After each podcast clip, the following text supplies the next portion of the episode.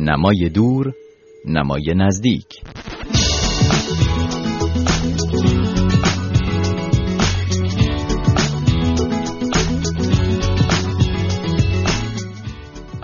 پگاه احمدی شاعریه که خیلی زود کار سرایش حرفه‌ای رو آغاز کرد و در سن 25 سالگی نخستین اثرش روی سل پایانی رو منتشر کرد. او از دومین مجموعش کادنس بود که به عنوان شاعری جدی دیده و تحسین شد. سومین دفتر این شاعر منظومه تحشیه بر دیوار خانگی در سال 1181 خورشیدی مجوز نگرفت و اینترنتی منتشر شد اما به دلیل تکنیک و قدرت زبان در این دفتر درخشید. بعد از اون دو مجموعه شعر دیگه هم منتشر کرد. اما ششمین و آخرین مجموعه او با نام شدت رو نشر ناکجا در همین ماهای اخیر منتشر کرده. به همین مناسبت از او دعوت کردم که به برنامه من نمای دور نمای نزدیک بیاد تا با هم گفتگوی مفصلی کنیم درباره شعر او. اما پیش از اون شعر آیندگی از دفتر شدت با صدای شاعر. سپاس که در این برنامه مرور کتاب نمای دور نمای نزدیک با من مرساد قاسم فر همراهید.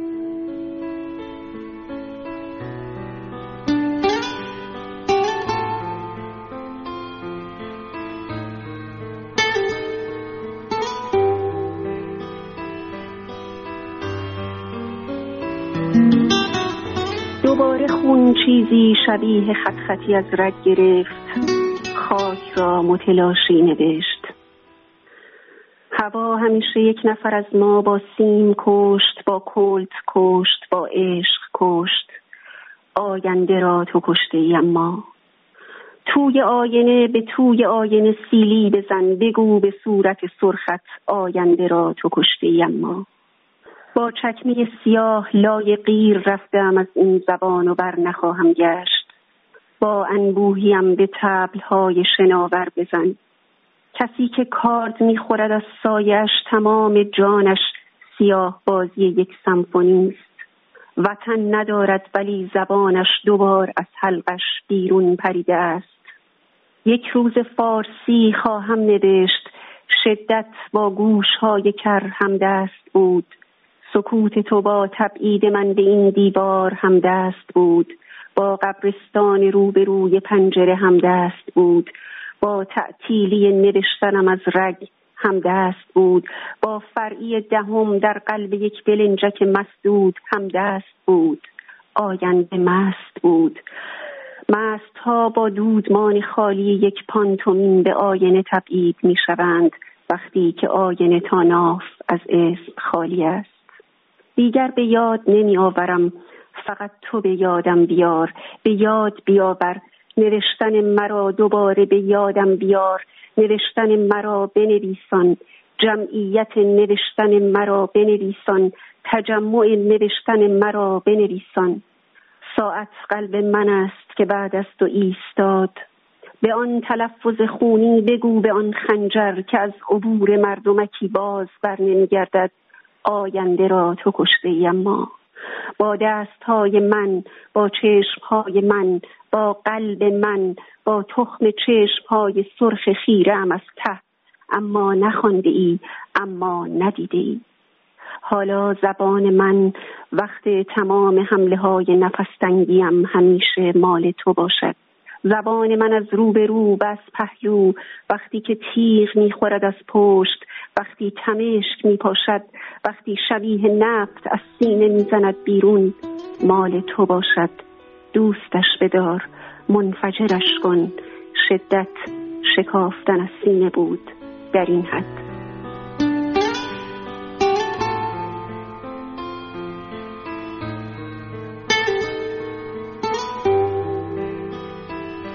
سپاسگزارم. آنچه که شنیدید یکی از شعرهای دفتر شدت بود با صدای شاعر پگاه احمدی. اجازه بده پگاه اول از اینجا آغاز بکنم که اگر به عنوان شاعر این مجموعه بخوای این رو خیلی فشرده بکنی در یک سطر چطور این مجموعه شعر رو به نسبت کارهای پیشینت توصیف می‌کنی؟ این مجموعه برای من یک جوری واقعا یک مجموعه خاص هست. همونجوری که از عنوان این کتاب پیداست شدت در واقع در کلیت خودش یک جور واکنش هست. نسبت به اون شرایطی که در اون همه چیز به حالت ایستا و به حالت غیر دینامیک در اومده. هیچ پویایی و حرکتی درش مشاهده نمیشه در این وضعیت. وضعیتی که در اون ما با جنبش یا برانگیختگی در واقع مواجه نیستیم. این هم می‌تونه ارجاع داشته باشه به جامعه هم به تک تک افراد به زبان و به خود ادبیات به عنوان یک وضعیت و اساسا به همه چیز.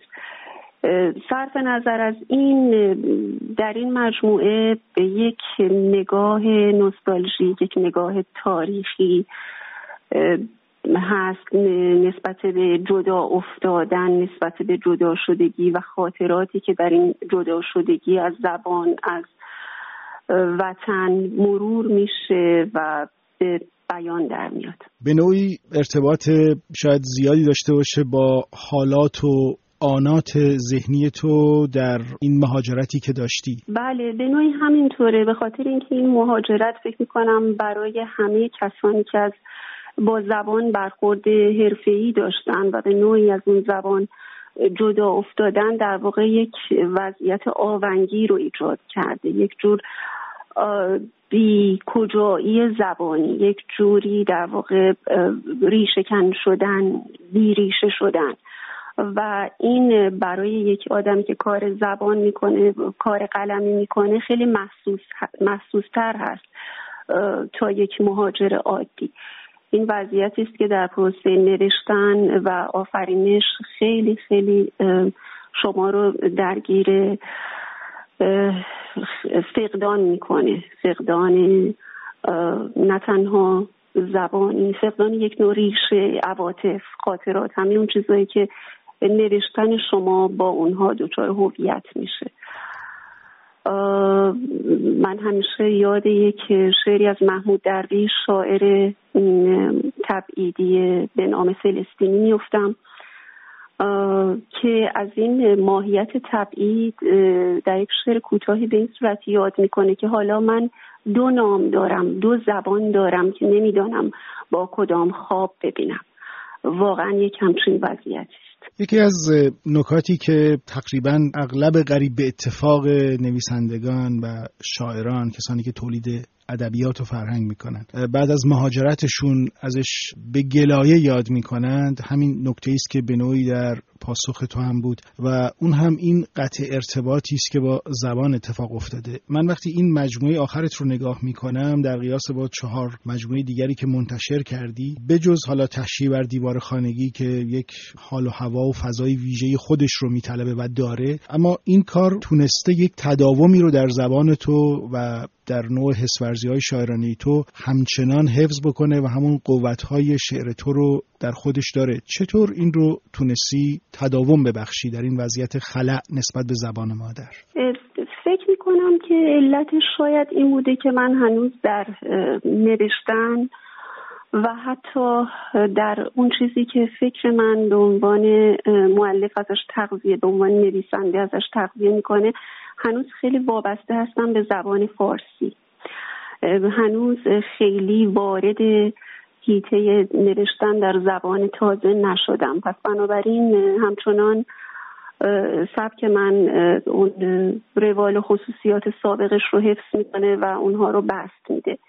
یک جوری شاید ناگریزی است که شما رو ارجاع میده به همون معلفه هایی که در زبان فارسی قبلا سالها باهاش درگیر بودید و حالا اونها رو بست میدیم. چون به نظر من این پروسه مهاجرت این پروسه جدا شدن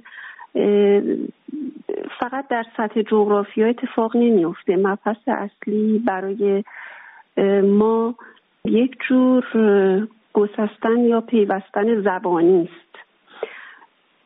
برای من اون گسست زبانی از زبان فارسی زبانی که باهاش نویسم هنوز اتفاق نیفتاده. شاید به این خاطر باشه. خب اجازه بده یه کمی دقیقتر بشیم بر خود این اثر شدت. مجموع شعر تو مثل خیلی از شعرهای دیگر تو. ساده رو در رو نمیشه با کلمات. تلاش داره یه جورایی با لایه های دوم واژه های تصاویر رو در رو مواجه بشه. واقعا هر چیزی که هست خیلی ناخواسته خیلی ناآگاهانه اتفاق میفته در نوشتن من. یعنی اینجوری نیست که من تصمیم بگیرم و به این صورت بنویسم. شاید علتش این هست که اصلا من نمی‌تونم خیلی ساده فکر بکنم. process فکر کردن در من خیلی پیچیده است. برای همین واقعا و یکی از لذت های من در نوشتن لذت پیوند ایجاد کردن بین پیچیدگی های زبانی هست. ترکیب عناصر معنایی نامتجانس با هم هست. شاید به این علت باشه. یکی از خطراتی که این نوع کار این نوع مواجه شدن با زبان در شعر داره و تو بعضی از کارهای تو هم که میشه پیدا کرد اینه که یک جاهایی یک دستی کار رو ممکنه به مخاطره ببره. به لحاظ فرمیک میگم. یه جوری متزلزلش می‌کنه یا یه جایی دچار سکته و به اصطلاح تزلزلش می‌کنه. از یه جاهایی سر در میاره شعر که ارتباط هایی که قبلا تولید کرده توی متن رو متوقف می‌کنه. یعنی به عنوان یه عنصر قوی عمل نمی‌کنه.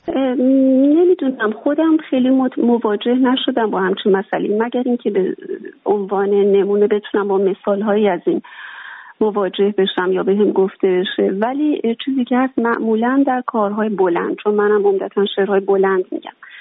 معمولا ممکن این اتفاق بیفته و شعر به پاساژ هایی تبدیل بشه در ساختار عمودی که اینها ظاهرا نتونن با هم به یک پیوند ارگانیک یا پیوند ربایی برسن.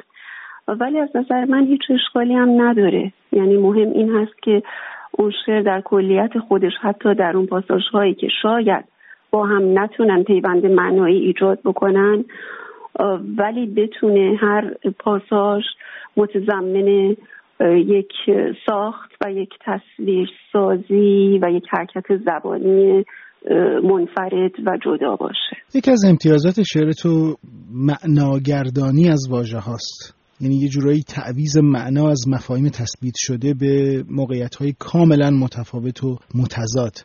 به عنوان مثال وقتی میگی روز بی تو مثل شرم رکیک است که تو شعر ظلمتی یک آمده. یعنی شرم که قبلا ما به عنوان یک وجه مثبت حداقل در فرهنگ شرق شناخته میشه اینجا تبدیل میشه به چیزی که رکیک رو با او هم معنا می‌کنی.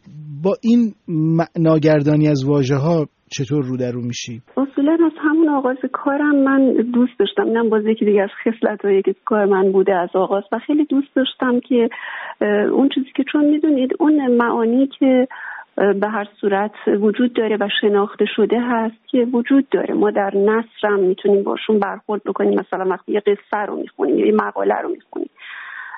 پس چیزی که شعر رو متمایز می‌کنه این هست که بتونیم نوعی آشنایی زدایی نوعی دیگرگونه دیدن نسبت به اون چیزی که مفاهیمی که شناخته شده و به همون صورت صلب شده و سنگ شده. بتونیم اینها رو به یک صورتی وارد شعر بکنیم که مسبوقه به سابقه نباشه. حالا در مورد این مثالی که زدیم واژه شرم من اتفاقا به وجه مثبتش این بار اصلا توجه نکرده بودم. مثل وقتی که کسی کار بدی انجام میده و بهش میگن تو شرمت نمیشه از این کاری که انجام دادی. بیشتر اون وجهش مورد نظرم بود. یک جور یعنی شرم در معنای بیشرمی بیشتر دیده بودی تو این سطر؟ دقیقا. یک جور بله یک جور متضمن بار منفی بود برای من. و به همین دلیل هم تو این ترکیب قرار گرفته و روز بی تو مثل شرم رکیک است. یعنی فقدان یک چیزی فقدان یک نوعی از قهرمانی نوعی از رشادت حتی نوعی از شهادت می‌تونه باشه که در واقع در مقابل اون و در مقابل بیعملی اون فرد یا اون راوی دچار نوعی شرمگینی میشه دچار نوعی آزر میشه. یکی از نکاتی که در این مجموعه در این دفتر شعر آخرت شدت خیلی بارز هست و البته در کارهای دیگر به خصوص مثلا در منظومه تحشی بر دیوار خانگی خیلی دیده میشه. اما اینجا هم خیلی به چشم می‌خوره اون رابطه گسترده که شاعر با واژه ها داره. در واقع فقر کلمه اصطلاحی که در مواجهه با تعداد زیادی از متنای شعری به ذهن من متبادر میشه یه جورایی و همیشه آزارنده است این فقر کلمه. در برابر این موضوع در کارهای تو میشه گفت قنای واژگان. چقدر این موضوع حاصل اون چینش هوشیار و آگاهانه واژگان در سطرهای شعری برای تو و چقدر در واقع رخ میده؟ البته خیلی ممنونم از حسن نظر شما نسبت به کار ولی واقعا پاسخ دادن به پرسش های از این دست برای من خیلی مشکله. چون وقتی که شعر می نویسم همونطوری که گفتم واقعا خیلی در قید این مسائل نیستم. یعنی خیلی فکر شده نیست خیلی آگاهانه نیست. ممکنه که مبتنی بر یک عادت ذهنی قدیمی باشه. ولی به هر صورت به همین شکل هست به همین شکل جاری میشه. البته مسئله فقر استفاده از واژگان رو ولی همطور که اشاره کردیم در خیلی از کارها می‌بینیم.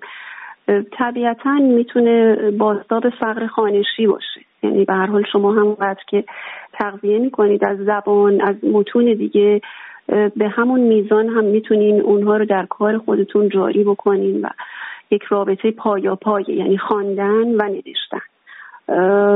حتما این اتفاق در کارهای دیگه نمیفته به هر حال من وقتی می نویسم یک به صورت کاملا ناخودآگاه یک تاریخ غنی از ادبیات فارسی ادبیات جهان تمام این گنجینه در ذهن من هست و اینها منجر میشه به یک آفرینش جدیدی که احتمالا غنی از باشگان هست.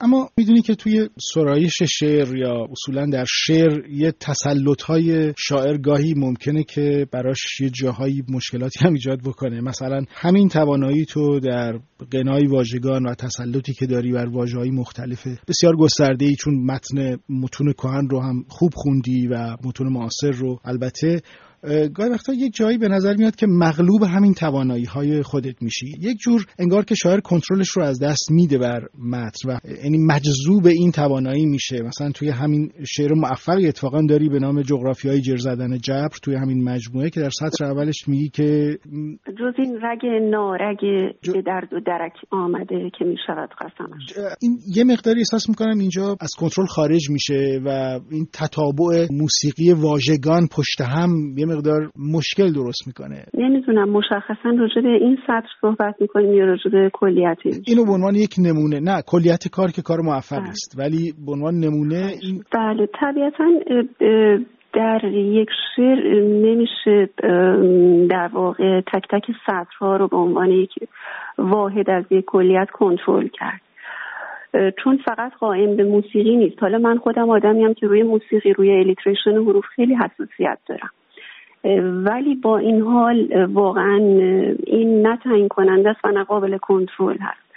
بستگی داره به اون چیزی که شما می‌خواین بگین بستگی داره به اون چارچوبی که چه رو دارین توش قرار میدین. بستگی داره به پیوند اون سطر با سطر بعد از خودش با سطرهای دیگه. بازم مشخصا من نمی‌تونم که پاسخ خیلی روشنی به این سوال بدم چون برمیگرده باز به همون مسئله که واقعا خیلی کنترل نشده است خیلی ناخودآگاه اون چیزی که میاد. ممکنه گاهی یک سطری از این چوب های موسیقایی معلوفی که مثلا در کار من هست خارج بشه.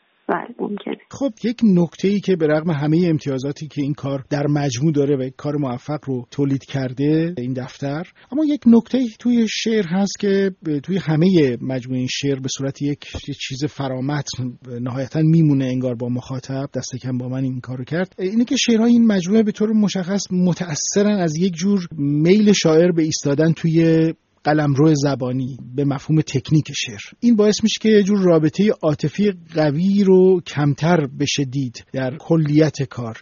اینجور بگم اکسیژن زیادی بین تصاویر و سطرها عبور نمی‌کنه. یه جور به اصطلاح شعر تر شعر تر هم که به حال دست کم به صورت مفاصل عمودی شعر بهتره که اتفاق بیفته شاید. تو این کار کمتر به چشم میاد حتی در سطور. این حاصل شرایطی است که تو درش قرار گرفتی در حال حاضر و مهاجرت مسائل این چنینی یا اینکه اصولا اعتقادی نداری به اینکه کار رو به سمتی ببری که اون حالات خارج از بحث تکنیک توش برجسته بشه؟ خب اول بذاریم سر اصل قضیه با هم به توافق برسیم. من خیلی معتقد به این نیستم که اون به اصطلاح نمود عاطفی توی کارها وجود نداره. اتفاقا فکر می‌کنم که در حداقل چند تا شعر مهم این مجموعه خیلی به شدت این یعنی خیلی حتی پررنگتر از مجموعه هایی که من در قبل منتشر کردم این اتفاق افتاده. من جمله در خود شعر در شدت در یادداشت الکسان. چون به حال این مجموعه هر شعری تابع یک وضعیت حسی عاطفی هست. یعنی اون اولین چیزی که اصلا باعث میشه که شما شعر بگین وگرنه می‌تونستین که به هر حال در قالب های دیگه ای بنویسید. شعر عموما حاصل یک برانگیختگی شدید عاطفی است که در زبان خودش رو متجلی می‌کنه. به هر صورت من فکر می‌کنم این اتفاق افتاده ولی از اونجایی که برخورد من با زبان احتمالا هیچ وقت یک برخورد خیلی سانتیمانتال یا شاید به یک تعبیری بشه گفت خیلی برخورد روساختی نیست و خیلی شاکلیت های عاطفی متن در دسترس ممکنه نباشه در نگاه اول یا در خانش اول برای خواننده ممکنه همچین تلقی به وجود بیاد. حالا جالب این هست که در مورد همین کتاب من از یکی دو تا از دوستان منتقد یه تحویل کاملا متضادی رو دریافت کردم که معتقد بودند که این مجموعه نسبت به کارهای قبلی به مراتب بار عاطفی پررنگتری رو به نمایش می‌ذاره. حالا من یه مقدار بخوام اگر یه توضیح دیگری دربارش بدم این است که شاید مجموعه یک دفتر رو به نوعی از یه زاویه‌ای بشه از طریق بسامد واژگانی که درش رخ داده یا به کار گرفته شده هم دید. این مجموعه شدت بسامد واژگانی مثل تیغ، شلیک، سرگیجه، سلاخ تشنج خون شکافتن زخم لاشه چاقو. این خیلی بالاست توی کار. یعنی اغلب شعرها از این واژگان بهره بردن برای ایستادن در نقطه‌ای که می‌خوان سروده بشن. فکر نمی‌کنید شاید این واژه هاست که اون فضایی که من تصویر کردم که یعنی حراس و استراب یا زوال و فروپاشی یه معنایی است که انگار خیلی بیشتر شاعر رو متاثر می‌کنه. بله از این زاویه درسته چون واقعا بسامد این نوع ها در این مجموع خیلی بالاست. شاید از نوعی جاکن شدن و تکه تکه شدن عاطفی ناشی میشه و تکه تکه شدن زبانی همچنین. ولی ببینید اینطوری می‌تونم توضیح بدم که معمولا برخورد شاعران ما با مفاهیم یک برخورد یک سویه هست. یعنی شما شعر رو تقسیم بندی می‌کنن به شعر عاطفی. شعر اجتماعی شعر سیاسی. فکر می‌کنم فقط اتفاقی افتاده اینه که در بسیاری از شعرهای این مجموعه این عنوان بندی ها مکمل همدیگه بودن. یعنی لزوما منفک از هم نبودن.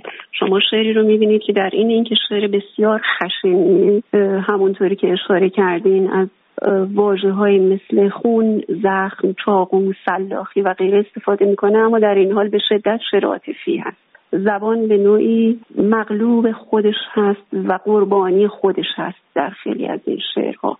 از خودش ساخته میشه و در خودش فرو میریزه. این چیزیه که ما در خیلی از کارها به این صورت شاید باش مواجه نمیشیم. شاید به این دلیل هست که اون وجه عاطفی وقتی که در پیوند با وجوه دیگه قرار می‌گیره در خانش اول شاید خیلی پررنگ جلوه نکنه.